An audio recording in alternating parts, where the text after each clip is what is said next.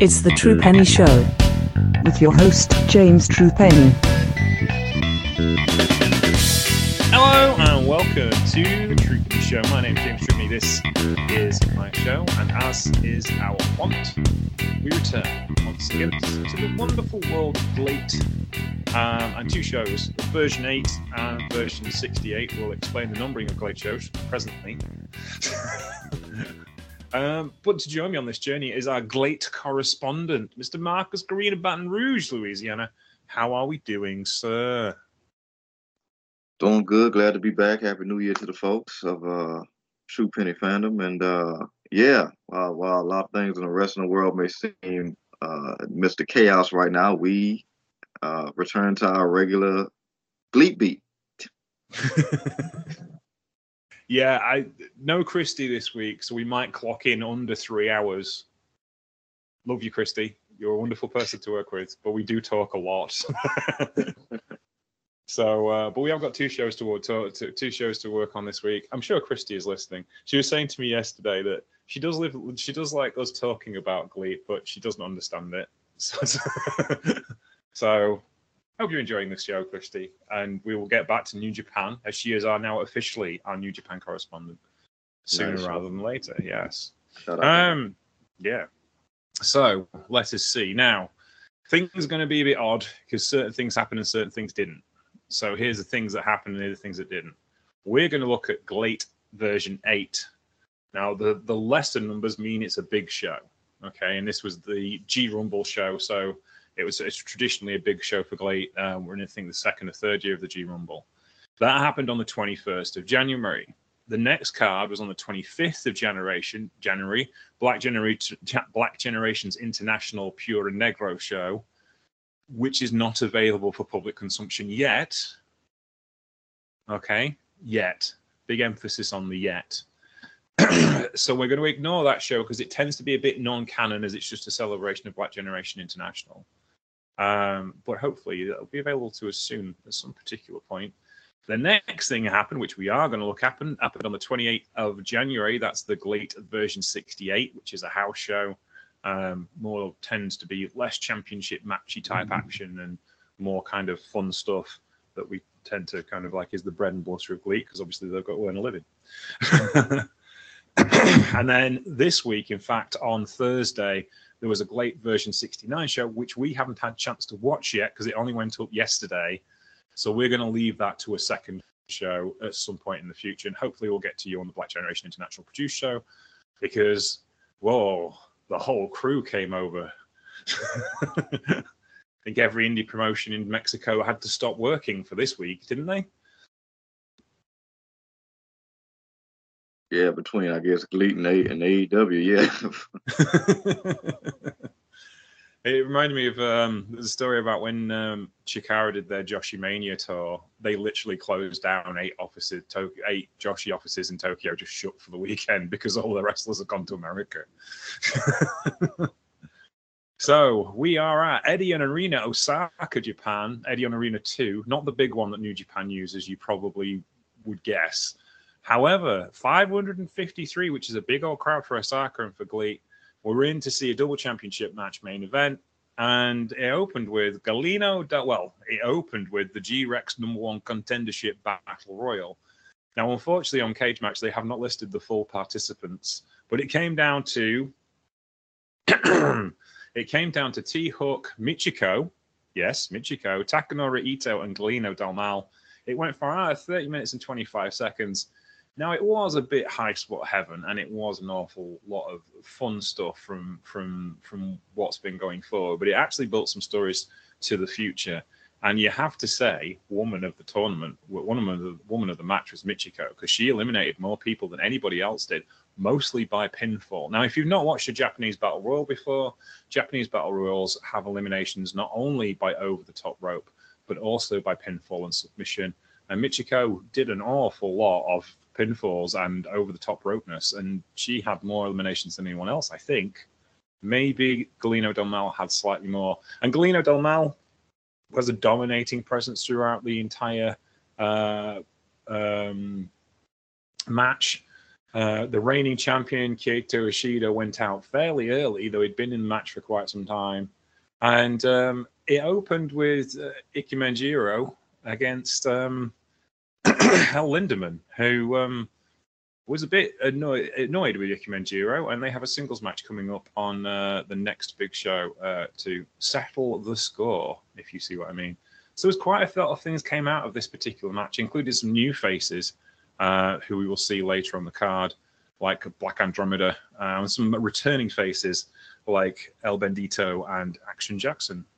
What was your thoughts on this match, Marcus? Yeah, this was a hell of a thing to watch coming off the Rumble. Oh, uh, because I'm sitting up there because I, you know, I didn't exactly know the specific rules. I mean, I caught up real quick because obviously, uh, you kind of have to, but I was like, like they can't be, this can't be the exact same rules because they're spending an exorbitant amount of time outside the ring. uh, so, uh, but yeah, other than that, um, yeah, it was interesting seeing that uh, interaction with that Lindaman because that particular individual um, was a consistent nuisance throughout the match. Um, but yeah, it was just a fun time. Um, and and this is kind of like the beginning. It's funny we talking about like that, that show that's not available right now is a, is a is an old to uh, Black Generation because you, you really got a sense of uh, just the vastness or a taste of the vastness of of, of the particular uh, faction here with everybody coming out. But uh, yeah, it was fun, and obviously the the, the lucha titanism when the him. Galeno came out there and started clearing houses when it really felt like things started picking up because really didn't have no choice. You're getting tossed out by a giant luchador. Um, and then obviously our girl Michiko, uh, Sans, obviously Ego is doing her thing, standing alone, coming off of uh, that, that uh, bit of a separation off of the last year. Yeah, that was one of my favorite spots when all of the Black Generation guys decided to go for tope con hilos and El Bandito, uh, sorry, Flamita was going like, no, you'll all get disqualified. God, what are you God. it's like, and then they all got disqualified, and it was like, all right.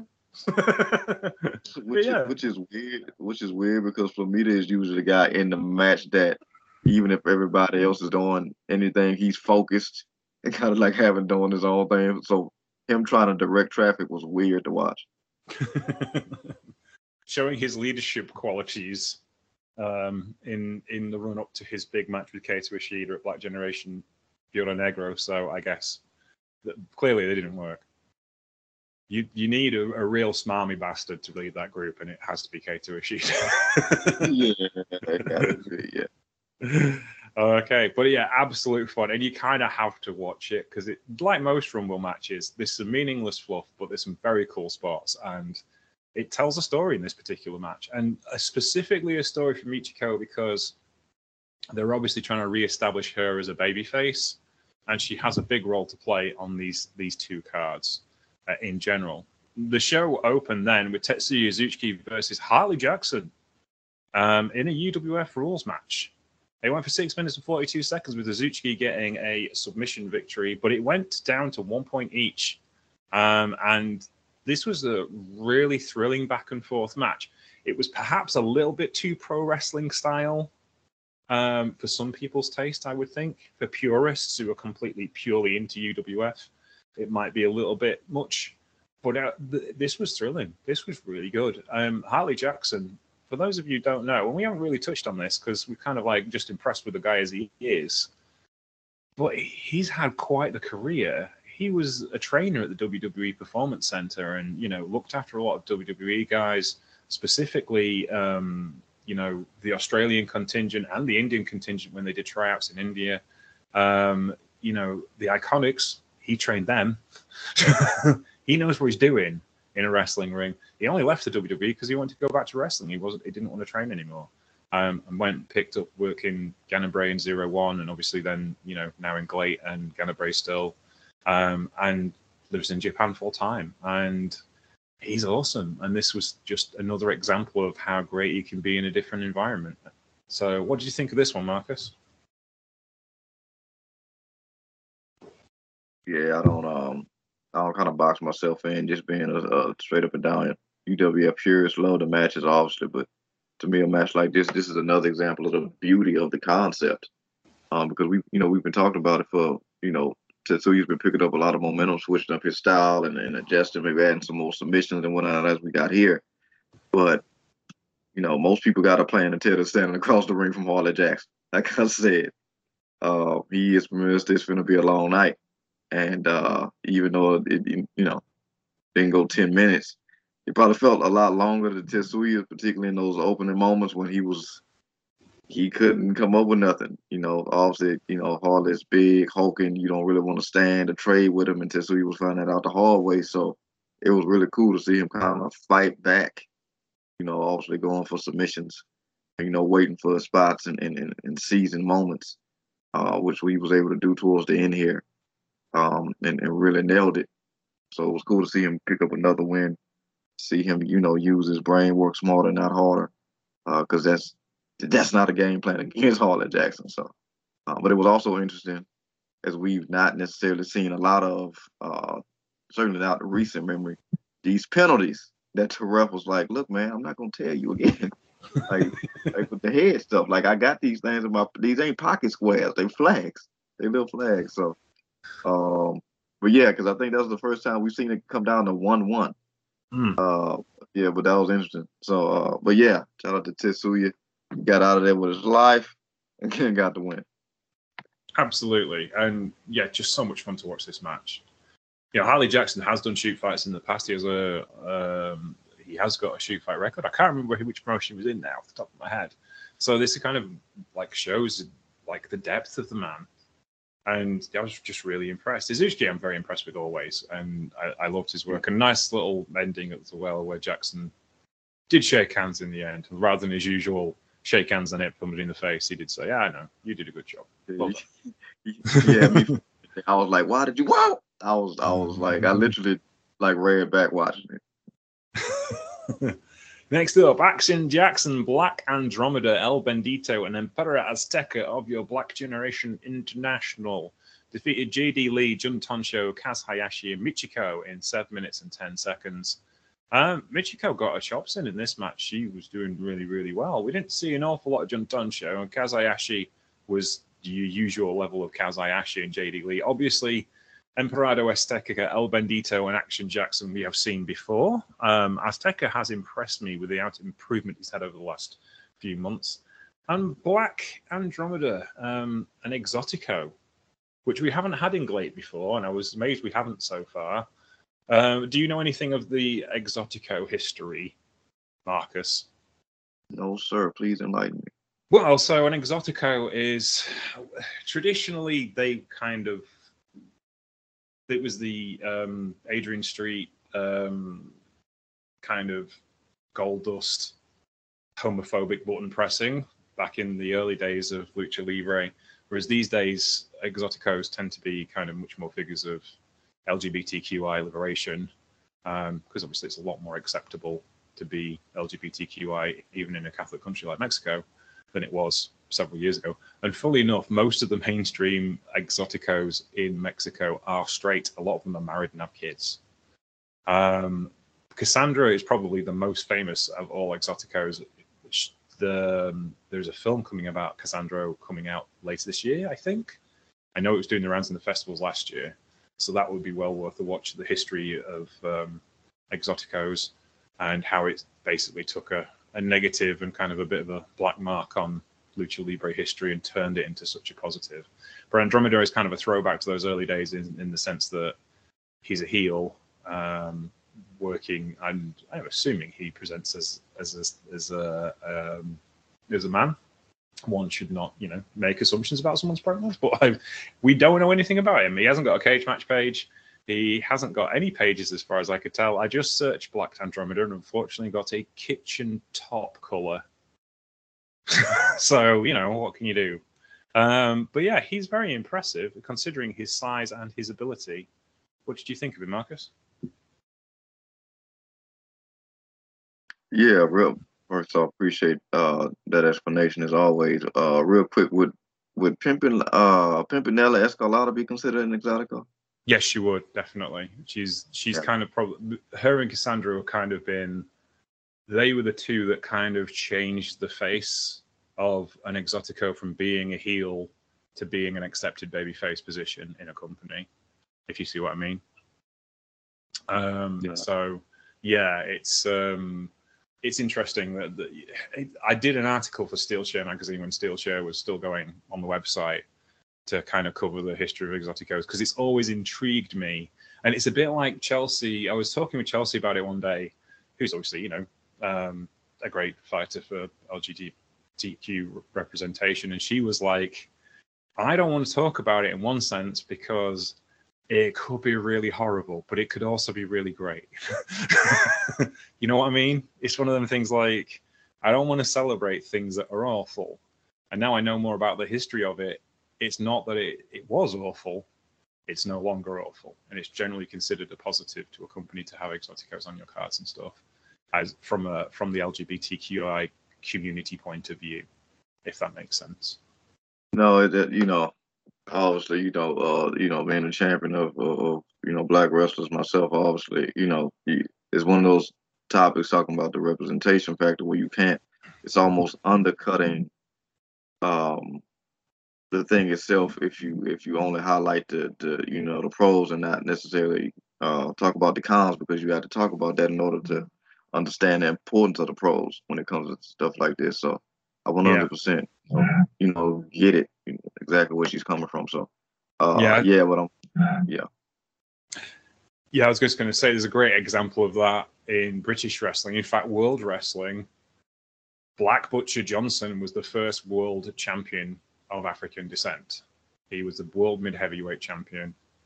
But equally, he was called Black Butcher Johnson instead of just Butcher Johnson because obviously they wanted to make play of his race as a promotional tool.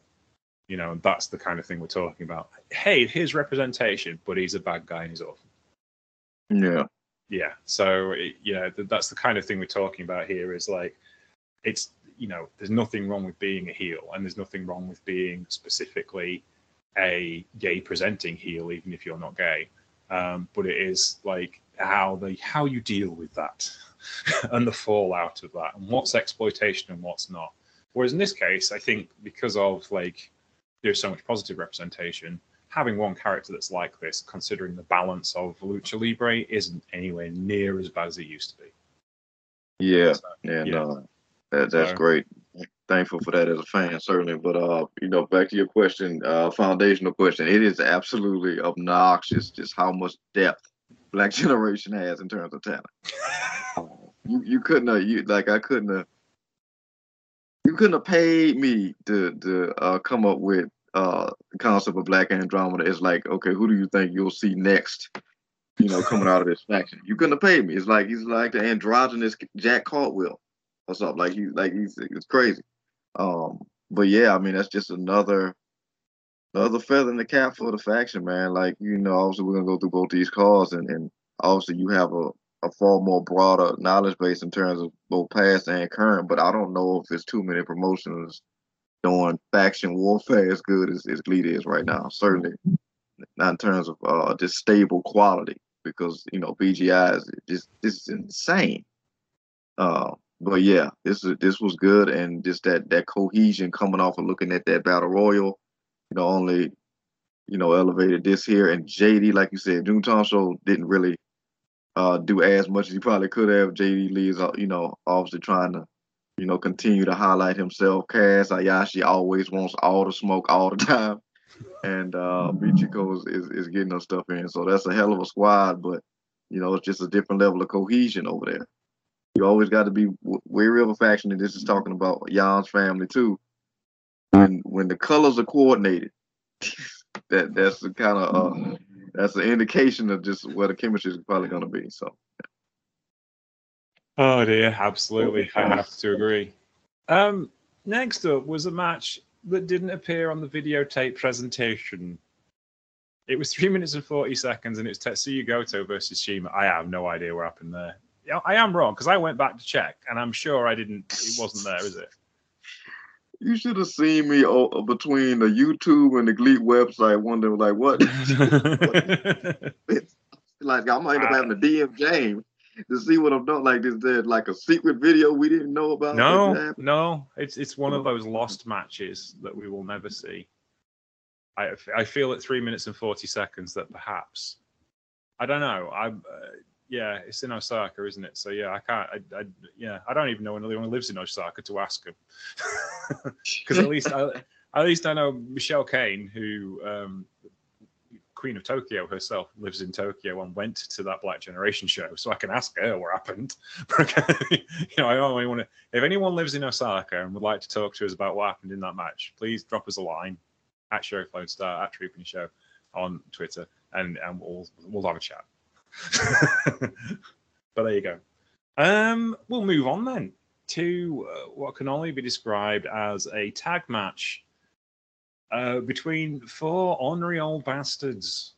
Um, these four men have were essentially the backbone of the New Japan Junior Heavyweight Tag Team division for about five years, and all of them are former IWGP Junior Heavyweight champions, uh, tag team champions. Koji Kanemoto and Minoru Tanaka together were uh, the the fifth IWGP Junior Heavyweight Tag Team champions. Kendo Kashin was the second uh, IWGP Tag Team Champion, and Tatsuhito Takaiwa lost to the titles to Junior Stars. So this was a reunion of a classic tag team of 25 years ago in Koji Kanemoto and Minoru Tanaka. Kendo Kashin and Tatsushi Takaiwa were um, great workers in their day. Kashin was one of the stars of the division. Unfortunately, these days his gimmick is he's a bit rubbish and unreliable, which he proved to be in this match. Um, he yeah he, he's he, yeah he should, that's kind of his deal uh, which kind of interrupted and kind of like the classic reunion element of this match because you didn't get kind of like the four guys going at it the way they could but Takaiwa was quite willing to mix it up and Kanemoto and Tanaka do not lose a step Koji Kanemoto formerly Tiger Mask 3 uh, back in the day who never was very much in the Master Wato kind of position of you are the star of the company and we're going to give you everything. We're going to give you the Tiger Mask gimmick and we're going to push you to the moon. And understandably, like most times that happens, it doesn't work because he wasn't ready for it. When he demasked and became Koji Kanemoto, the whole world changed and he became one of the greatest junior heavyweights in the world at the time. And amazingly, he's still going. I can watch. I remember watching Koji Kanemoto. It, it was that period of New Japan Pro Wrestling where the junior division was at its absolute hottest. You had Jushin Liger, El Samurai, Koji Kanemoto, uh, Shinji Otani, Eddie Guerrero, Chris Benoit, Black Cat, Tony Sinclair, and a couple of others as well. Arguably, you know, the best junior heavyweight division ever. And they were putting in bangers night after night after night. And yeah, and he was of that era. Not only was he of that era, he was a superstar of that era, which will tell you how great he is. So this match maybe wasn't as great as it could have been, but it was still an absolute trip down memory line, which I loved. And I hope I see more of Koji Kanemoto and Tanaka because they're still pulling double team maneuvers out in their early 50s that they were doing in their early 20s. so we'll see how that develops. Your thoughts, Marcus?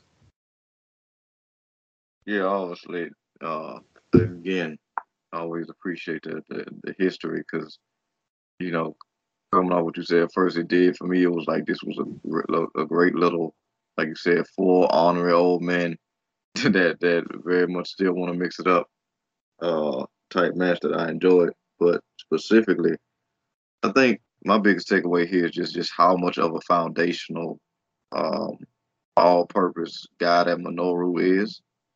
Mm. Because you know across these cards, uh, you know, and one we talked about before, you really can put him in, in a situation, and you know he'll spearhead it or be the, you know, if he's not the one getting the pin, he'll be the reason why he's getting the pin, and he, he really just works well with a lot of people, even if it's even if the chemistry are off, he'll do enough by himself to make it look like it's working better than what it is, and uh, yeah, he's just he, he's just a stable, you know, somebody you can uh he's a just a stud. So, uh, but this was fun. This was fun. They could they could run this back in, in a number of combinations. They want to do a four way or what have you. This was this was good. This was absolutely fantastic. Um, I have talked a lot on previous podcasts about how I think Minoru Tanaka is kind of the blueprint for Kosei Fujita going forward in the Mighty Don't in the sense of a guy who can do everything. He can wrestle mat style, he can wrestle shoot style, he can do lucha, he can do comedy, he can do straight ahead wrestling. Badass, top to bottom, and that's what Kosei Fujita needs to be because that's what Kosei Fujita is. You know, he's becoming this guy that when he tags Robbie Eagles, he's a bit more aerially minded, wrestles a bit more like a junior heavyweight. When he wrestles with Mighty Don't Kneel, he's builds up to be the big guy. Really, he's you know he kind of tries to punch above his weight, and when he wrestles with Zack Sabre Jr., sweet sweet science, as good as it gets. And Tanaka's that guy 20 years ago, and that's really where I see Kosei Fujita going. You know, he's got all the tools that Tanaka has, and he is special. As Minoru Tanaka is the special one. I think we have found a generation later the guy that can really kind of push that mantle. And I kind of, I, I think, unlike Kanemoto was 25 years ago, I think Fujita has all the tools and the personality to really carry that. So if they want to do something special with him in the next year or so, I think he would be the guy who can carry it because he wants to. And that's an important thing. And I'm sorry to talk about New Japan on a GLEAT review, but I think, you know, Tanaka was one of those guys who wanted to. So was Kanemoto. But he had to figure out a way of wanting to. You know, and I think that's that's the that's the thing about pro wrestling. You know, we, we love pro wrestling of all types. And Eddie Kingston's another guy. You know, Eddie guy Eddie was always the guy who wanted to. And now he can. yeah, no, so, that's that, that's but that's probably one of the greatest elements, and you you know you one of the best to, to tell it in, in um you know basically archiving with these shows is talking about like just the evolution of so many of the guys in, in New Japan. It's not about the it's a different story over here in America. A lot of times it's just uh the guys stories are just so harbored around feuds, and it's you know, you talk about that a lot with these New Japan guys as well, but a lot of it is just where they were at the time, whether it was skill set or mindset to where they are now. Like perfect example, like the story of Naito. Mm. Um, yeah. where he, you know he was where he was to you know uh, where he is now and how that you know how certain moments evolved him you know and what we get now being a leader of uh you know Lij like stuff like that really just hits and, and kind of it's really like the foundation of uh you know, the, the Japanese wrestling to me, and then you know, just overall characters and, and stars that we see. So, you know, stuff like that is really important because even if it's a different promotion, there's, so many uh, imprints and blueprints that that that's really just cross uh across across you know promotions that you just you really can't ignore because you know so many of these guys are not only influenced but they work with like I had no idea about Harley Jackson working you know, in the performance center and whatnot. But it makes a lot of sense. He kind of, you know, in size and stature and, and probably mentality kind of reminds you of, uh, I'm, I'm, blanking on his name, Albert. Uh, yeah. Yeah, you know, so, um, yeah, they, yeah, one way or another, it always all connects, which is why, you know, which is what I think a lot of times, you know, Americanized fans just kind of want to ignore because they, you know, they kind of just want to cherry pick things that allow them to uh, talk about the narratives that they want to, but that's you know, it's bringing all this stuff together that really makes this stuff, you know, uh, the art form that it is. Absolutely, uh, I completely agree with you. Right, let us just move on. Uh, SBK and Takuma going up against Son Watanabe and Yuya Susumu, arguably the two hottest tag teams in GLEAT at the moment. 30 minutes and 40 seconds, and just as good as you thought it could be. Um, SBK and Takuma, since they've come into GLEAT, have been had the hot hand. Uh, they lost their first match, but ever since then they've looked unstoppable and not being funny. An awful lot of girls screaming for SBK in that crowd, and that's never going to do you any harm. Wait, wait, real quick, did you skip the six man? Oh, I did skip the six man. I apologize. It's because I moved things down. I do apologize. Let's just move back to the six man. well, let's go back. Yeah. El Lindaman and T-Hawk along with Taki Yami, Yamiura. Uh, I can, I'm going to get his name right because he's wrestling an awful lot more. Obviously, I think just come out of retirement. Defeat Yan's family, Issei Sky, Takanori Ito, and Yosuke Kitama.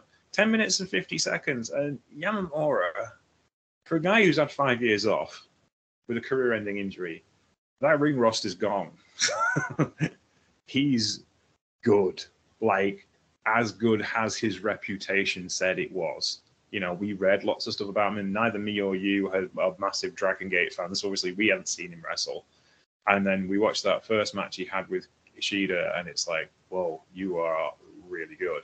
And then you watch this match, and he's in exactly the right place, exactly the right time.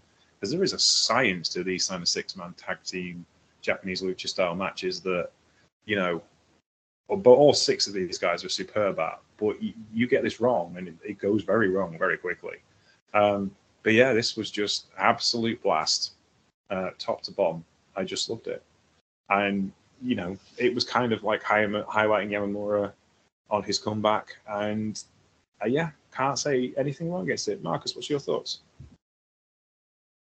Yeah, this is what I talk about the brilliance of the, the, the, just the consistent cohesion of these factions across the GLEAT roster is showcased in six mans like this and really put to the test when you bring somebody who is not specifically uh foundational piece of said factions in as like a third or a second.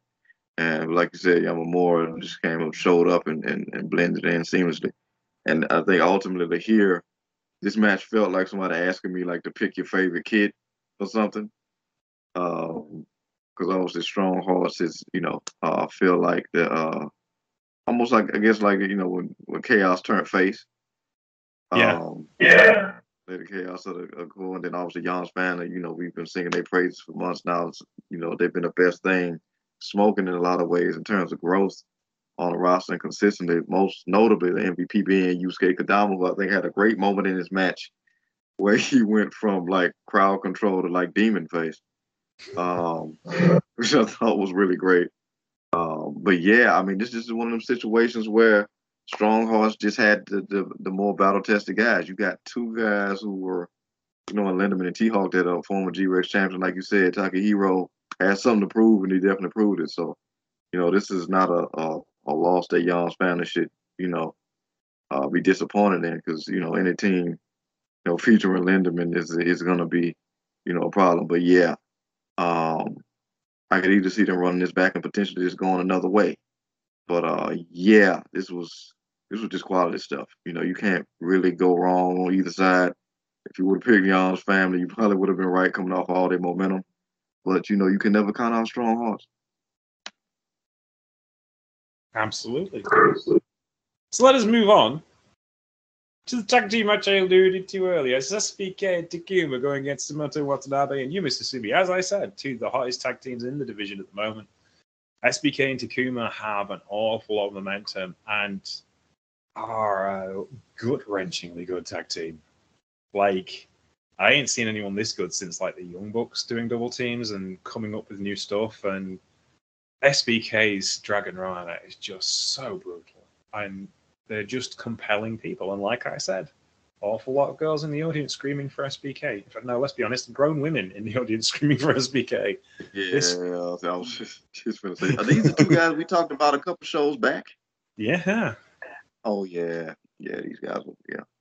Yeah, they the they were the ones that lost to um, Lindaman and uh, Hayato on their debut when Bulk Orchestra and Strong Hearts said, "Right, we're not having this happen again."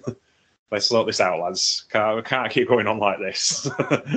um, but since then, they've been absolute superstars. What's your thoughts on this one, Marcus? Yeah, look, they come in matches as the underdogs and leave as the big dogs. Mm. And they mm. did it across both of these shows. Like when you think it's like, okay, look, you got Watanabe and obviously Yuya Watanabe has been is another one of our favorites you know, uh, showing and consistently growing, and, and, you know, one of the best of those younger guys that's, you know, got a lot of uh, success coming his way, particularly with gold in his future. Um, and then obviously, obviously, you showed up and and put in work with these SBK and Takuma. Man, these guys are just different. It's the best way we could describe it. You know, um, you could say before a match, but you know, these guys are worth talent wise just some two you just got to watch. Like it's just different. I think this closed out with like a six thirty. Yeah. yeah. which obviously, you know, we're in a different time in wrestling now where it seems like, you know, the level of athleticism across the entertainment industry and in general, well, sports certainly is at a different gear. But these guys, are definitely, I think you know, uh, leaders right now in that that particular fashion, like you said, the, the adoration from the crowd, the chemistry, you know, the, the the tandem moves. It's uh, yeah, like we talked about before, they got to lock these down guys down and keep them consistent. And probably if it was up to me and you, they probably already be the champions, the tag champions of the brand. But you know, narratives. You know. I think the thing is as well, it just takes so much absolute belief in yourself to say, hey, we're working for Dragon Gate, the third biggest wrestling company in Japan. We have a sweet gig. The fans love us. We're going off and coming back off from excursion, and they actually, you know, they scream for us when we leave, and they're sad to see us go. And you know, when we come back, we're absolute gods. And then go, you know what though, we could probably do something better somewhere else. When you've only just finished your excursion, and you decide to stay in Mexico because you think you're going to make a better living, that's that's that's something special. Uh, there's only one tag team I know who've done that in the last 40 years and made it work for themselves because they bet on themselves over everybody else, and that was Jado and Gedo, you know, and they did pretty well for themselves. You know, the world class tag team, lead booker of New Japan Pro Wrestling. You know, it's it's um I'm not saying they're going to have that kind of career, but if you've got that kind of level of belief in yourself to say, my Dragon Gate contract, I really don't need it. You, you are good. just just that good, and you know you're that good, and you know your worth, and you will do all right. Absolutely. Anywho, yeah. so your sorry. speaks to the it speaks to the hunger. Yeah, so I didn't mean to interrupt, but um, it just speaks to the hunger too, because you know this is a a very interesting business. Like I said, like I you know kicked off the show saying it's a lot of chaos. Um, well, seems like a lot of chaos going in the business right now. We're seeing a lot of different names um, in other places where we thought they wouldn't be, uh, and, and vice versa. And uh, yeah, it's it's just a weird, interesting business and and skill set to take up when you really don't have any type of projection for like consistency in terms of uh, real job security sometimes. Mm. Um, so the fact that they had, you know, a, a, comfortable cushion and like, look, you know, like you said, bet on themselves and like it's time to go and elevate this and take this to the next level and bet on ourselves. That's that's the type of mentality you got to have, and that you know they showcase that in their work. And obviously, you want these guys to be around. I think they, you know, hone their style in such a way where you know, it's as exciting as it is effective, which we don't always see. Sometimes these guys will run themselves into the ground unnecessarily doing stuff they don't need to be doing. But these two aren't examples of that. So, yeah, um, GLEAT Bookers, if you're listening, which we hope you're consistently doing, you know, you definitely want to spotlight these guys, you know, because they are definitely two of the best, you know. Obviously, I say GLEAT, feel like they're leading the way in terms of the, these factions, but this is this duo is is certainly one of the best across you know anywhere right now. Absolutely. So let us move on. Six man tag team action. Flamita, Kaito Ishida, Kotaro Suzuki of Black Generation International defeated Check Shimatani, Kazuma Sakamoto, and Quiet Storm 11 minutes and 11 seconds of small lads going up against big wrestlers and taking out the win. Um, and again, this is just fun, just kind of good, just good storytelling, good booking. It's kind of a bit filler because you've got some serious stuff coming up next, and you've just had one serious match. Boy, don't get much better than Bulk Orchestra and BGI, does it? I just not a lot to say about the match, just because everyone's great.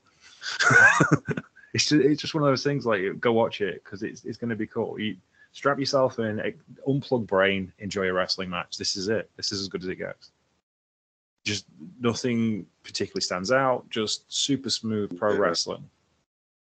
And a bum in sight. Um, nope. yeah, it's just like everything you said, and and and the reason why, like, um, it's always interesting seeing like how sometimes I I latch on to guys quick, uh, for whatever final reason. I think you know, just everything that just kind of stood out to me about Flamita. Um, and across these two calls, I'm like, like he could get he could get taken out and, and take a break and then come back and he could look, you know, like a, a smaller, heavier guy, and then you see him move and it's like, oh no, this guy's different. No, it felt like that. just by the Mm. stuff that he do. Because this guy's like a one man show, uh, which is interesting seeing him be a part of this this this grand faction that's only growing uh, as it continues. But Flamita just got different gear. Like he's pulling off like this crucifix pin death lock that he got.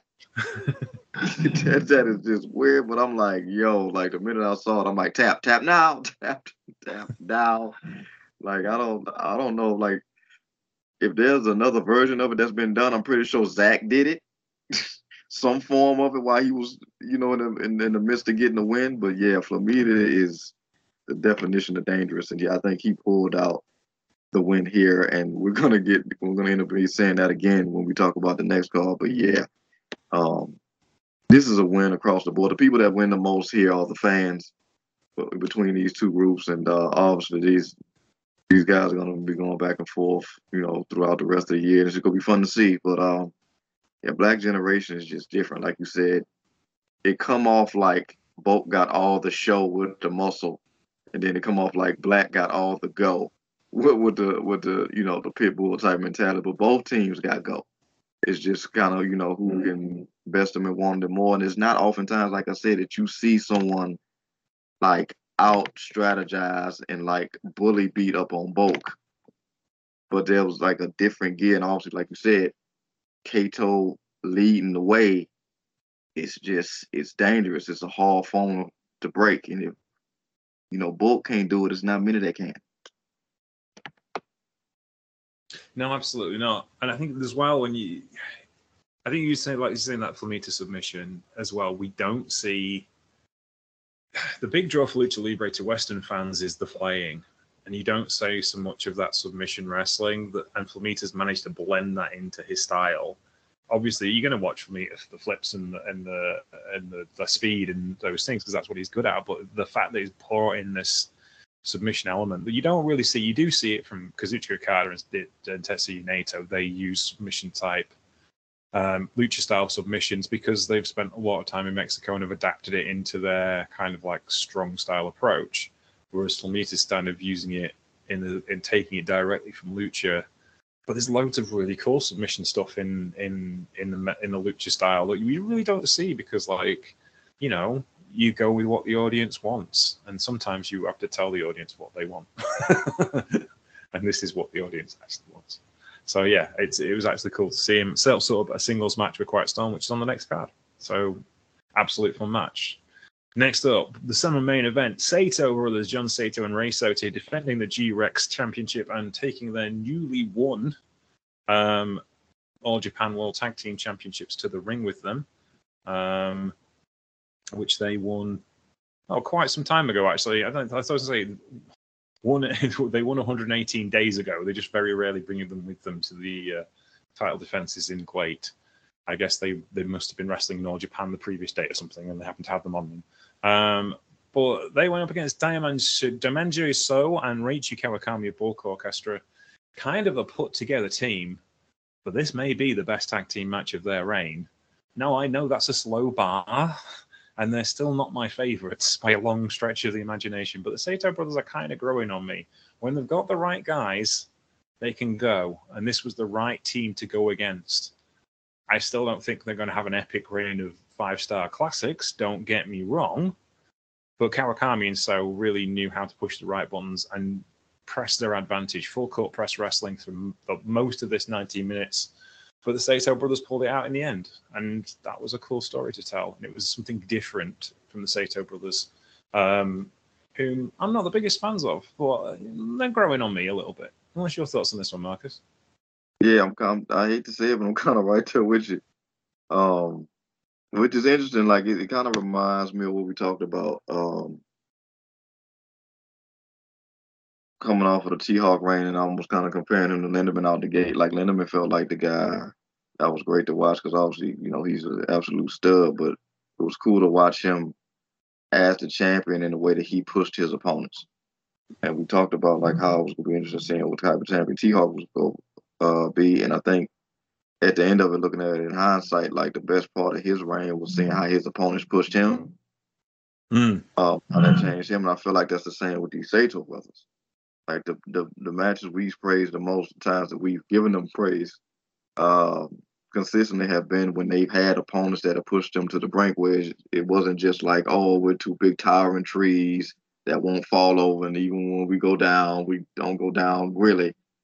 You know, they they they've had to get kind of on their toes and, and be very cognizant of breaking up pins and being in certain spaces at certain times and coming up with, you know, different maneuvers and, and things to kind of overcome some of these growing challenges, which is great because, you know, I think uh, as fans would know, me and me and you asked for the same thing from Santa last year, didn't get it.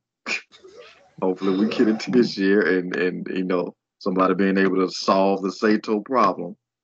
Um, but yeah, this was a this was a great outing, which I would expect nothing less. You know, um, coming off of something with you know Bulk Orchestra, which you know Kawakami has certainly had his own ups and downs as you as you've documented. But uh, this was good. This was fun, and uh, like you said, uh, not the biggest fan of Saito brothers, but they they are finding their groove when you know uh, they they kind of put through the ring with their opponent. So we'll see, you know, who steps up to the plate. Net. Well, I think we got an idea, uh, which is going to be fun. But uh, yeah, Saito brothers, man, not uh certainly not what they were when we first started this whole thing. Yeah, I think that's I, I think that's the thing. Is like, um, I mean, we don't watch All Japan, so we don't know everything they're doing. And they, for all we know, they could have been doing five star bangers in All Japan for like the last year and a half, and we just didn't realize because because we didn't. but I don't think they have. However, now we're starting to see them having to work, and yeah, I think they probably kind of like were too big to bump in in the early days of this title reign, and now they're kind of like going with it a lot more. I think that's really important. So that's good. And then we have the first championship defense of Hayato Tamura of the G-Rex Championship, as is tradition on G-Rex Rumble Day. The winner of the G Rumble gets to take on the G-Rex champion. That was Galeno Del Mal, a member of Bulk Orchestra, going up against Hayato Tamura, a member of Bulk Orchestra. Uh, Kawakami Sakam- Kazuma Sakamoto and Check Shimatani were seconding their uh, partners because they do regularly tag team with each other. Um, and it was a very gentlemanly affair, perhaps a little too gentlemanly from Galeno Del, Del Mal's point of view, who could perhaps have been a bit more of a killer about this. But when you got a good thing going, I guess. 18 minutes and 21 seconds, and this kind of sets Tamura's standard. This was fantastic. You know, uh, as we we both said, we love Galeno Del Mal just because he's so good at everything that a luchador has to do, even a smaller luchador has to do. But this was the first kind of really good chance we had to see him stretch his legs in a very long time. And, you know, there was that big wrestling championship that he defended on the show a while back where he was in the semi main event. And but this is an 18 minute, 21 second main event level championship match on a big card, and he more than held his own. And this was good. This was really good. And sets Tamura's championship reign alight to start with. This is start off hot and see where you go. So this was great. I loved it. Absolutely loved it. What's your thoughts on this one, Marcus? Yeah, the, the quote one Big E, two big meaty men slapping me. Mm-hmm. Uh, and, and it's, it is uh it was great. It was highly anticipated coming out of the gate. Uh, looking at that Rumble, um, that Battle Royale, uh, I should say, and uh, yeah, he delivered. Um, this was uh, this is uh Tamura's first challenge out the gate, correct? First defense. Yeah, first defense. Hell of a hell of a uh, hell of a challenger coming out the gate. This is what you you know, you know. Also, we've seen his climb and, and hell hell of a match with T Hawk. Um, but it, he very felt very much felt dominant towards the, the, the stretch of, of that match in which he won. And here, you know, this this was a, a mountain coming at him. Um, obviously, you know, to your point, it, it did feel like Galeno could have turned it up because um, it did feel like it's moments in the match where he either could have been more aggressive at going for the pin. Um, at certain moments, he may have hesitated or, or, he wanted to do something else, but instead stopped and then just went for the pin. I think certain elements like that could have cost him. Like you said, this was a more gentlemanly affair, as you would. You know, this is kind of in-house thing, which we've seen over the, the last stretch of months and a year and a half with, with Bulk Orchestra very much competing uh, very much with each other, but also against each other, but maintaining that level of camaraderie, which is not always easy. So, um, yeah, this was, uh, you know, like I said, it was just felt like a kaiju fight at times, and you know, very much more. Tamura had to turn it up uh, towards the end. He very much did that. Um, I think he closed it out because it finishes the clothesline, right? Yeah. Finished out with all that, uh, which is interesting because I think I was on Twitter recently and somebody asked, I think it was Joe, Samoa Joe, what was the difference between the clothesline and the lariat? And I think uh, definitely get your take on this. He was like, clothesline is something you run into, a lariat is something that runs into you. yeah. yeah, something. So uh, yeah, uh, he definitely has a hell of a lariat, and uh, a guy that that big hitting the ropes like that that fast. Somebody even like as big as uh, Galeno uh, go fall. But yeah, certainly not nothing to take away from Galeno. Like you said, the word to use with him is dynamic, because mm-hmm. that's just you know that's just how good he is. But yeah, like I said, great defense out the gate for Tamura, and I'm looking forward to him collecting the medals. Absolutely, there there is um uh the Lariat story from Michael P.S. Hayes. Not that we not at the moment that we're celebrating old white guys who worked in the WWE front office. One should not do that, obviously. But he did tell this story about Stan Hansen, the inventor of the lariat, or the term lariat, Stan the Lariat Hansen. And he said that it was quite a remarkable thing to take lariat because you're running hell for leather and you look across the ring and there's Stan, who's legally blind, with his forearm out running as hard as he can towards you. and you are hoping he hits you in the chest. Which is scary because you know if he's halfway blind, if he hits something, he has to hit it hard because he can't guarantee oh, no. a second chance. Jesus. Yeah. that's that's it. You want to know why those old old Japan guys like Misawa and and um, uh, uh, Kanemaru and all those guys had really thick necks? It's for that reason because those clotheslines and those lariats and then trying to take a back bump when you're being hit by a guy who's 300 pounds coming straight at you, you need a neck, a proper neck, you know. I've seen, I saw um, Kenta Kobashi. I saw a video of Kenta Kobashi's training sessions once, and he essentially got his one of his training partners.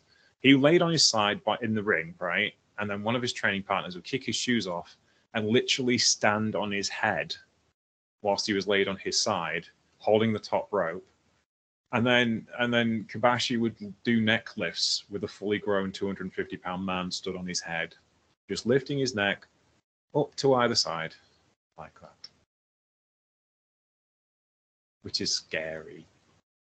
But there you go. Also, you have not lived until you've seen Kenta Kobashi um, chopping the in the old Noah dojo. It's no longer there now. But in the old Noah dojo, they had some boards that were set in concrete in the gym, and that's how he got those chops to be so crisp. Was he would just hit that leather pad on that board, which would not move, over and over and over again. Jesus.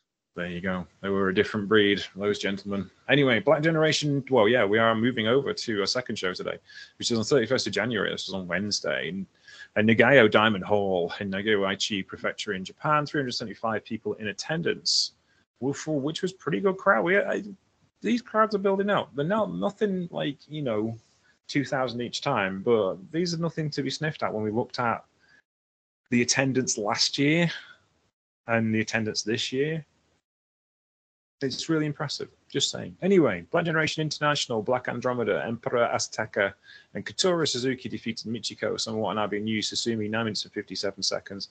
Michiko, unfortunately, was on the kind of receiving end, but you do realize she's actually bigger than most of the male roster in GLEAT after this match. She's bigger than Samoa Watanabe yeah. and bigger than you, Susumi.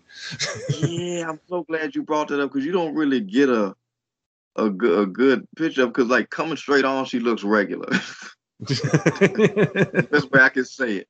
And then you get in the match, and then the pan, the, the camera kind of zoom in as she's standing over somebody, like, oh no, she's like kind of hawking over some of these guys. um, and, and that also got to, to uh, do with how she she's stacked as well. Like she's not no like she got muscle. So yeah, that's a, it's it's disarming when you kind of you figure it out as you as you're watching it. it it's weird how that that uh that kind of distortion happens. Yeah, I mean, like Kotaro Suzuki is five foot. Where is he? He's five foot seven and 189 pounds, and she's bigger than he is. Now she hasn't got the muscle mass he has, but she's physically the size. Much she's a physically size bigger than he is, so she probably doesn't quite weigh as much. What does she weigh? This, this is the announced weight, obviously. She weighs. She's five foot six and 143 pounds, so she's only an inch shorter than Kotaro Suzuki, and she was wrestling Kotaro Suzuki like a junior heavyweight that Kotaro Suzuki is. But there you go. Here's an interesting fact. I did not realize this. Hartley Jackson managed to get down to 99 kilos for a junior heavyweight tournament once. There you go. so you lay that out there for you. now that's a wrestling night. Was they just counting his like his feet? that, that was the he was 99.9 kilos for junior heavyweight tournament because obviously in the, the junior heavyweight limit is 100 kilos. So yes, Just there you go. Back, shoulders, and chest. I'm like, yo, that's that's that's commitment. Because if you look at him now, I'm like, no, ain't no, ain't no way. But uh, man, when you got a goal and you stay on it, I guess so. Indeed, definitely. But anywho, yes, this was a fun match, and it ended with Black Andromeda getting uh, a pinfall over Michiko in this particular match, using that very impressive split leg moonsault. I do like that. I have no idea who's taught him because I can't find anything out about him, but he's very good. I like him a lot. I think he's going to be excellent.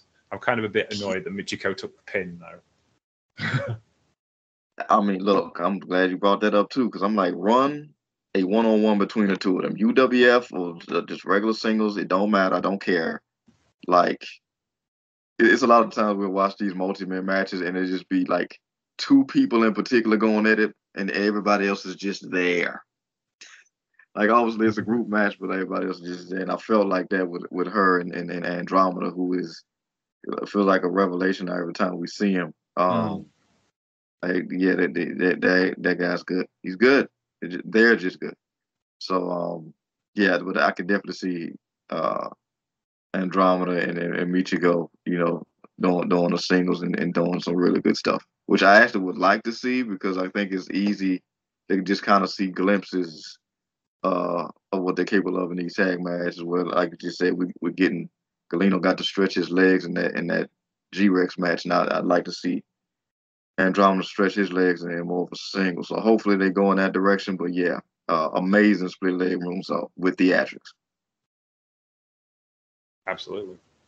Um, like we said, this was a lot of single matches that came out the previous card. This Ian Saka went up against Jun Tonsho and on Saka take the win over Tonsho, 9 minutes and 48 seconds, where I would have said six months ago that wouldn't have happened. I would have thought that Tonsho would have taken the taken the win. So that moves on its cycle up a little bit in the estimation of the fans, but an absolutely thrilling little singles match between two of the best workers in the company. Again, one of those things where you just kind of got to watch it. Nothing particularly outstanding, just exceptionally good work from both of them. What's your thoughts on this one, Marcus? Don't ask. Like again, don't ask me to pick my favorite kid. I don't have a favorite kid. I don't have a favorite kid. I love them all the same. Um, yeah, that was like, look, look, I just, you know, love watching Tom show. You know, he's again been expanding his, you know, horizons both in, in move, uh, move set and attitude. You know, across, you know, multi-man matches, singles, the UWF of it all. He's been he's been honing himself in a lot of different ways, and he says just been, you know, growing in a different ways at, at Jan's family. And I think that's probably the key component because, like you said, to your point, a year ago this this wouldn't have went this way. Uh, probably would have been last time more decisive uh, for Tonsho getting the win, but you know he's grown and elevated. And look, you you standing there next to Ito and and and and, uh, Kodama is, is, is hitting a different gear. You got to step up to the plate, particularly when you're one of the younger guys on the roster. Um, that's just kind of full of these young, hungry cats. You got to step up. So this was uh good. Anytime these guys mix it up is good, but hopefully they can run this back and maybe we get a I don't know, an unintentional best of series that that we're just keeping track of. Yeah, for sure. This would be so much fun to have like a best of seven or something like that, just to see where they could go. Okay then. Oh, next up, local man ruins everything. Tokinori Ito with Tomoaki Honma. Why? Why? Who apparently is now a full time member of Fiam's family. Again, why? Um,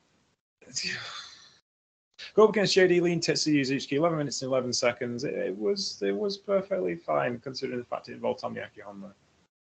Oh man. I mean, no disrespect to home, but this is why they tell you not to feed the cat. Uh, don't feed the cat, man. They they don't they don't understand. Like that was a one time thing. They don't get it. Um, Yeah, yeah, Yeah. It's just like I mean, I, I mean, I have every disrespect for Honma. Don't panic. but yes, but but yes, you know, because I get it. He has a place and he does his thing. It's a very specific thing that he does, and he does it consistently. Oh, annoyingly so. But I just Mm. kept going over in my head, like, you know what? I trust Ito. This could have been a handicap match. this could have been a handicap match. Like, like it's just it's one of those things where, like, you, you try because he did some different stuff in this match, and, and obviously, you know, like I said, Ito, you know, would hope would make somebody step up, uh, kick into a different gear. Um, I've I've had to, you know, come to that realization about um, uh, Taguchi, not Taguchi. Um, why am I blanking on his name? Singer in New Japan with the mic. Oh Taichi. Taichi, thank you. I've had Yeah. to come to that realization. Like he'd step up to the plate when the when the competition called for it. Uh, much to my chagrin, but also delight at, at times, depending on the match. But yeah, that's not Honma's narrative. that's, that's not a part of his ministry at all. He is going to keep that consistency and slow down what could be a, a, a hell of an outing and just, you know, like I said, th- thankfully Ito's there to kind of close things out. But yeah, it's uh Hans family, man. They just they don't they don't got no problem taking in the strain trying to build. I just don't think I just don't think you're gonna get a a, a Kodama type of realization out of Honma. He's honed himself in a way that's very specific. You know. I, what made me smile today? There was there was two pictures that stood out to me today, or this weekend from Japanese wrestling, from personal accounts. One was Taichi's account, and it was Sanada, Tai Chi, and Uemura had to catch a train somewhere, and they looked miserable. it's just like, what are we doing on public transport? you know, this, this is one of those pictures of like this the horror of it. And the other That the other the other picture is was Mao from DDT. It was on Minoru Suzuki's um, Instagram page. He's on tour in France at the moment with Kishida and Mao from DDT, and Yoshihiko the doll from DDT as well. And there was a picture of Suzuki, Kishido, and Mao in front of the Eiffel Tower, and another picture of Yoshihiko with his legs crossed reading a paper on the French Underground and it's like, oh, the differences in the world were of the wrestling experience. It was just like that was so cool. But Minoru Suzuki, you've got to follow him on Instagram because he's such a laugh. He's such a so cool. It's a lot of socks in his in his clothes shop, but okay. But when he when he goes on tour and he does cool stuff, it's it's really uh, um, a, joy to follow. And as is as is Taichi's uh, Twitter account because it's him just generally being annoyed at things. Um, all right then, let us move on quickly. Leave well alone. Bulk Orchestra went up against uh, your your Black Generation International. Delino Domel and Quiet Storm went up against Action Jackson and Hartley Jackson. The Jacksons, if you will. I'm sorry, I couldn't leave that joke alone. The Jackson 2. I get it. No? Yeah, no, no, okay, yeah. Um, Quiet Storm uh, quite clearly wanted to wrestle Hartley Jackson because he kept going Jackson at the beginning of the match, which made me feel slightly startled. I hope both of them listen to this, by the way, because like they both uh, retweet it when I stick it out on Twitter, which is very nice of them, and we appreciate it greatly. They're both lovely people. We thank you for that. Hey, Uh, but yes, Hartley, quiet, action, Galino, Dal Mal. Your thoughts, Marcus? Because this was a blast. Yeah, you know, I, did- I never tire seeing Quiet Storm. He's just, you know, just something, something, somebody to watch. Um, yeah, love this combination. And again, you can't, you know, really go wrong with these four guys. You know, actions doing this thing. Uh, but you know, like I said, it's one of those one of those situations where it's like it's four men involved, but you're honing in kind of specifically on Too Quiet. Very much wanted all the smoke with Jackson, um, and they could uh, run that as a singles on uh, on an upcoming show, because you know as we've seen in, in shows previously, which was very weird, we've seen Harley very much be very capable of not just hosting it, but coming out with a, a awkward yet effective pinning combination that could potentially uh, very much surprise somebody like Quiet Storm in a one-on-one affair. And we know Broke Orchestra have to get they have to get their wins back, so that'll be interesting to see. But yeah, this was a fun eight-minute uh, eight-minute affair between these uh, these four men. All finishes should be awkward but effective.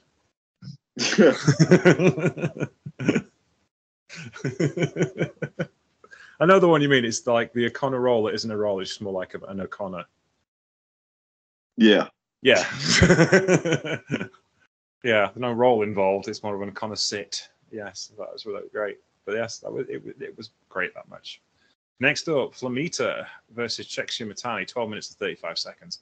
Oh lordy, these boys turned things up. This was absolutely insane. Wonderful piece of wrestling. Got to the end of the match, and Flamita offered his hand to Shimatani and someone in the audience just shout out, "Don't trust him."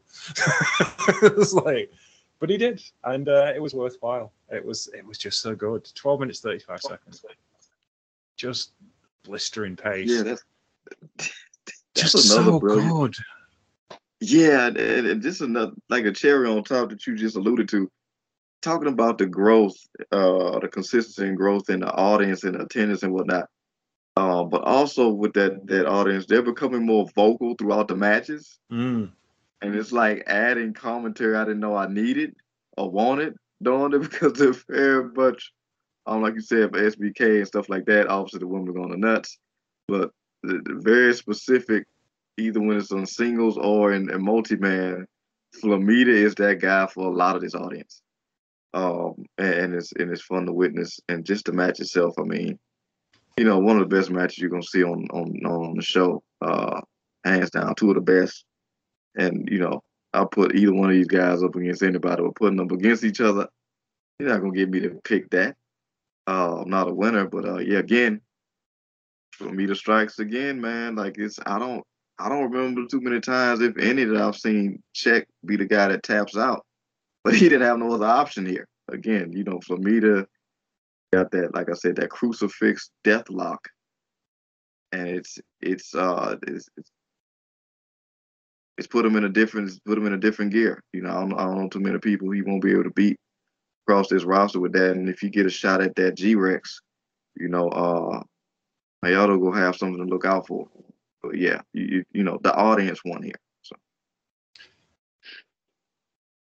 They absolutely did. I'm just looking at Check's win loss record. He's not on a particularly great winning streak. He's got a. He was only on a 43% win streak last year. His overall career streak is up to 56.3. Um, he's had four matches and four losses so far this year, which is intriguing to me because, like, you know, what, 18 months ago, he was all over the place. Yeah couldn't yep. couldn't escape him, and yeah, and he was winning as a singles and a tag team wrestler. So I'm intrigued as to where they're going to go with that, because you know, like we've seen before, losing isn't everything in pro wrestling. It's a story to be told, and you yeah. Speaking of stories to be told, and you just saying about fan interaction, my favorite last, I didn't watch Collision last night, but I saw a picture of the crowd and I saw like my absolute favorite sign, which just said Cody LMAO. Yeah. Man. oh man, uh, we we got a whole new crew of stand-up comedians across social media. I guess in person, this whole Cody thing. Like I don't know, like I don't know if the store's gonna get finished, but it's funny as hell right now. it's entertaining and comedic gold right now. Like, it's, what, what did you expect? I got Jack. Yeah, like I saw this this tweet where somebody, uh, I don't know if this happened in AEW. What was somebody sent him a box with the Stardust uh outfit in it, and, and with a note that said, "I hope it still fits." Like, yo, like this is man. It was someone, someone else did stills from the interviews the other night, and The Rock, like Rock pulling him into himself, and it, and uh, the caption was, "It's because I did the thing with the throne, isn't it?" And Rock was like, "Yes, it's because you did the thing with the throne." if you'd not hit the throne with the hammer, then this would never have happened. But it's just like, I, I, I mean, I, I feel for Cody if this is what exactly happening to him. Uh, you know, in one sense, it's insane. But equally, it's just like this is the most WWE thing possible that could happen. yeah, and, and, one second thing, like one minute he's, he's got maybe one of the most um endearing slash um very questionable smiles you'll ever want to see, and then the next minute he's crying. So it's, it's just all over the place. And, and, going back to what you were saying with the rock thing, somebody else did a thing where it was like the picture where he pulls them in, and then they got to, you know, Cody's going, so what do you want to uh, talk about? And then the rock's like, uh, asked him something, and Nelson Cole was like, I have to finish. It doesn't matter what you have to. it's just one of them things, man. It's like an endless comedy where, like, I don't know if him actually finishing the story at this point is going to equal the entertainment value that, that we're getting right now. Like it's just I don't know if it's out. Just like, yeah, someone did. i can't remember who it was, but someone did a review of The Rock's career on Twitter, and he said, "What did you expect? This guy literally wouldn't jump to Superman."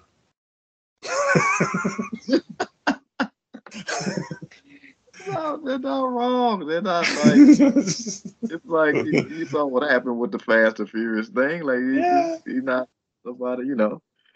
Oh, yeah, he's he's run his run his film career like like an old wrestler, a carny old wrestler. Wouldn't job to Superman. Doesn't work for me, brother. I mean, yeah, it's just like you can't argue with that kind of logic. Anywho, let us let us let us stop gut laughing for a good 30 seconds because you know there's been some serious stuff happening in wrestling this week and we're not we're not going to ignore it we're both aware of it but I think you need a break from it because it's awful, absolutely horrific. And I hope the victims of the situation are having a lovely day and continue to have lovely days for many, many days to come because they don't deserve the kind of spotlight they will unfortunately be under for the next two to three years because it's going to be awful. Yeah. Yeah. But anywho, serious moment, but let us go back to wrestling for now. Scholar Kant, CIMA, Kaz Hayashi, and Minoru Tanaka defeated the Saito brothers, Jun Saito, Rei Saito, the current G-Rex Tag Team Champions, in a foreshadowing moment, with their new tag team partner, Mr. Tommy Knight of Adelaide, Australia, who, where is funny enough, a certain Hartley Jackson resides when not in Japan.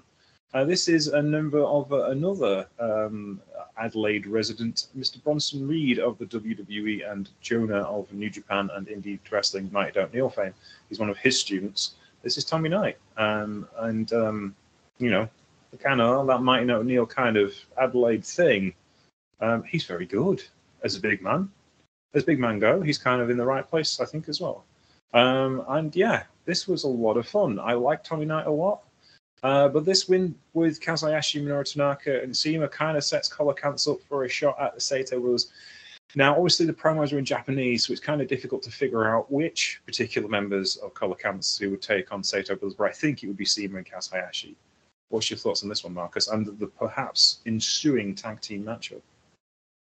I'm right there with you, my friend. This was great. This might be my favorite trio in the uh in GLEAT because mm. there's a lot of times it's on the outside looking in, specifically if you're ignorant to who they are and what they've done and what they're capable of.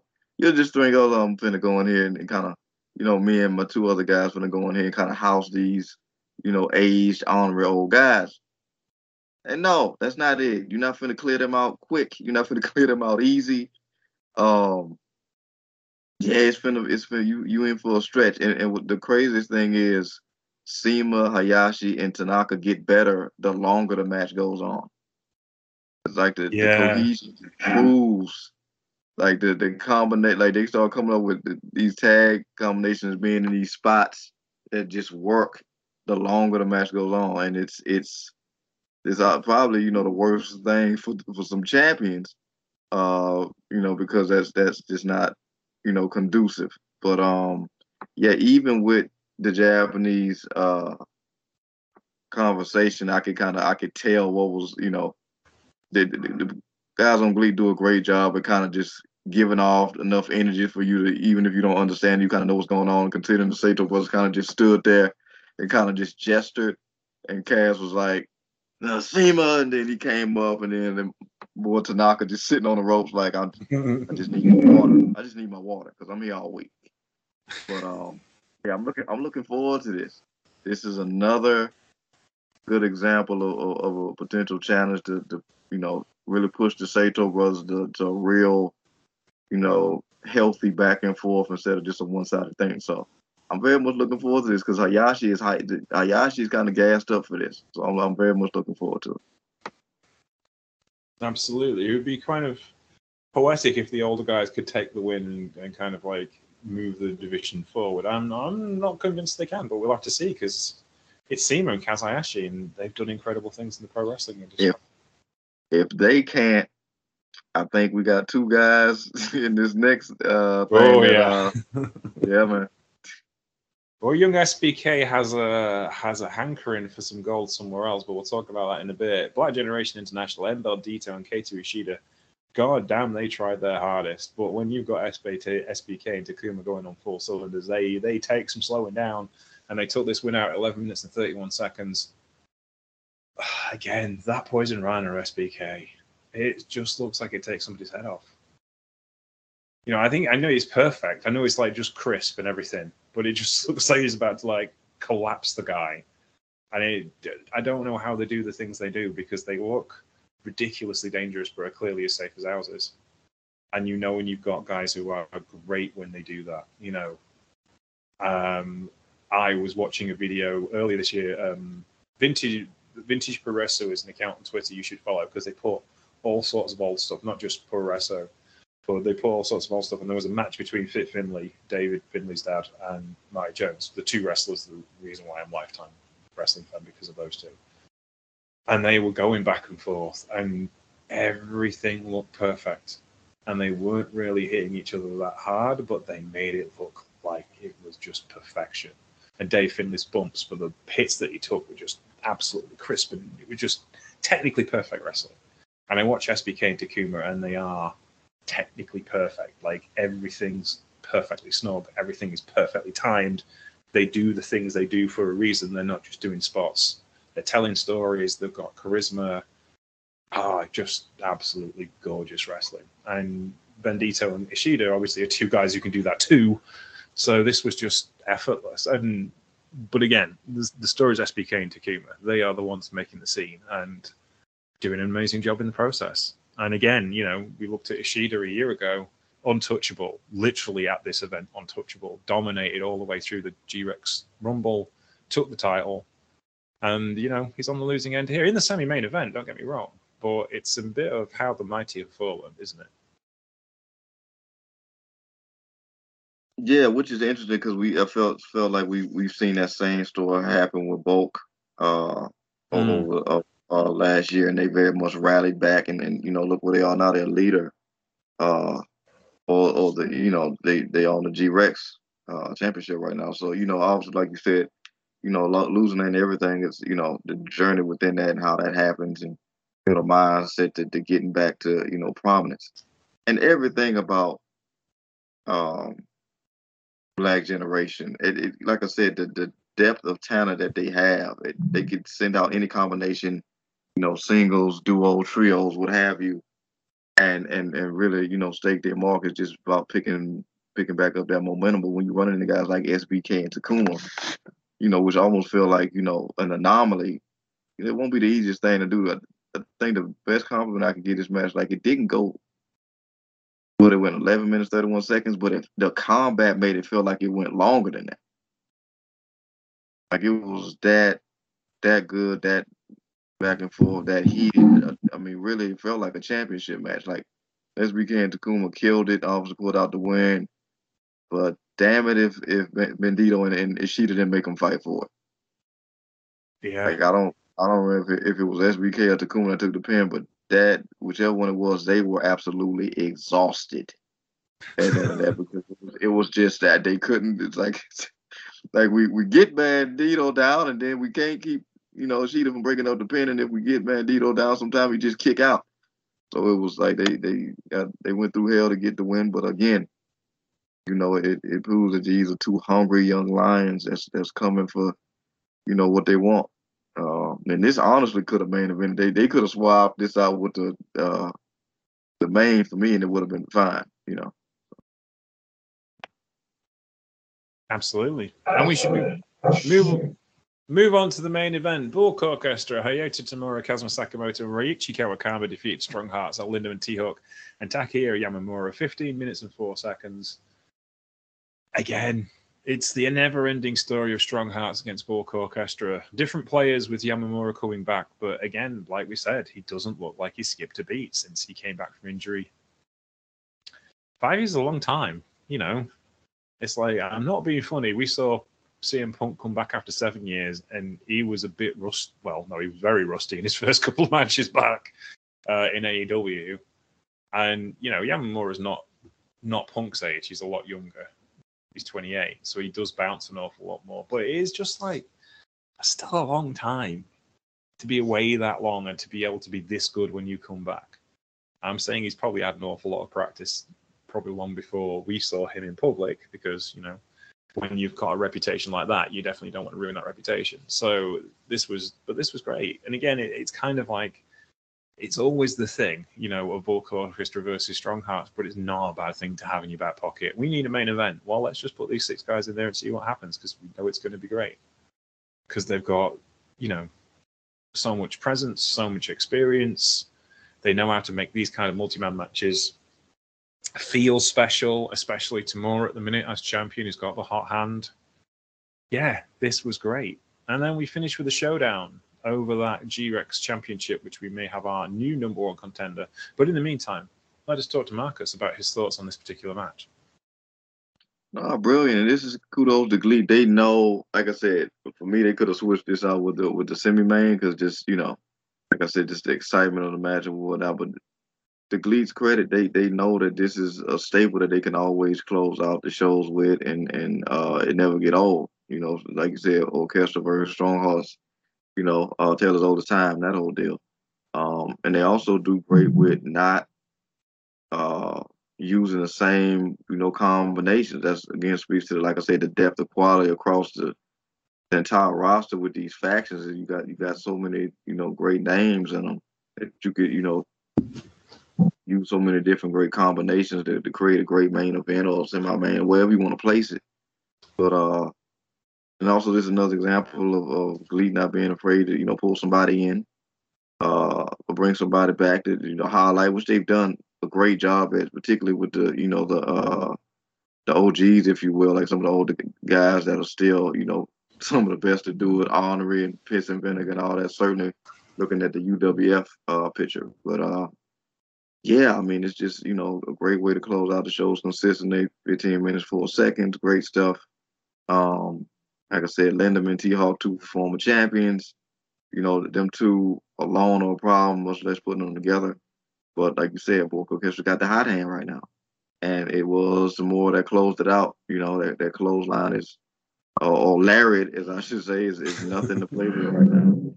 Um, and it's it's really cool to see. Okay, you got you got to carry that momentum as champion. You have to keep up that uh that strength, going strength for strength. So yeah, and then like you said to the to the point, classic GLEAT staple.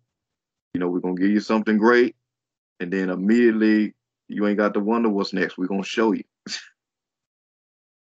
oh yeah. So oh.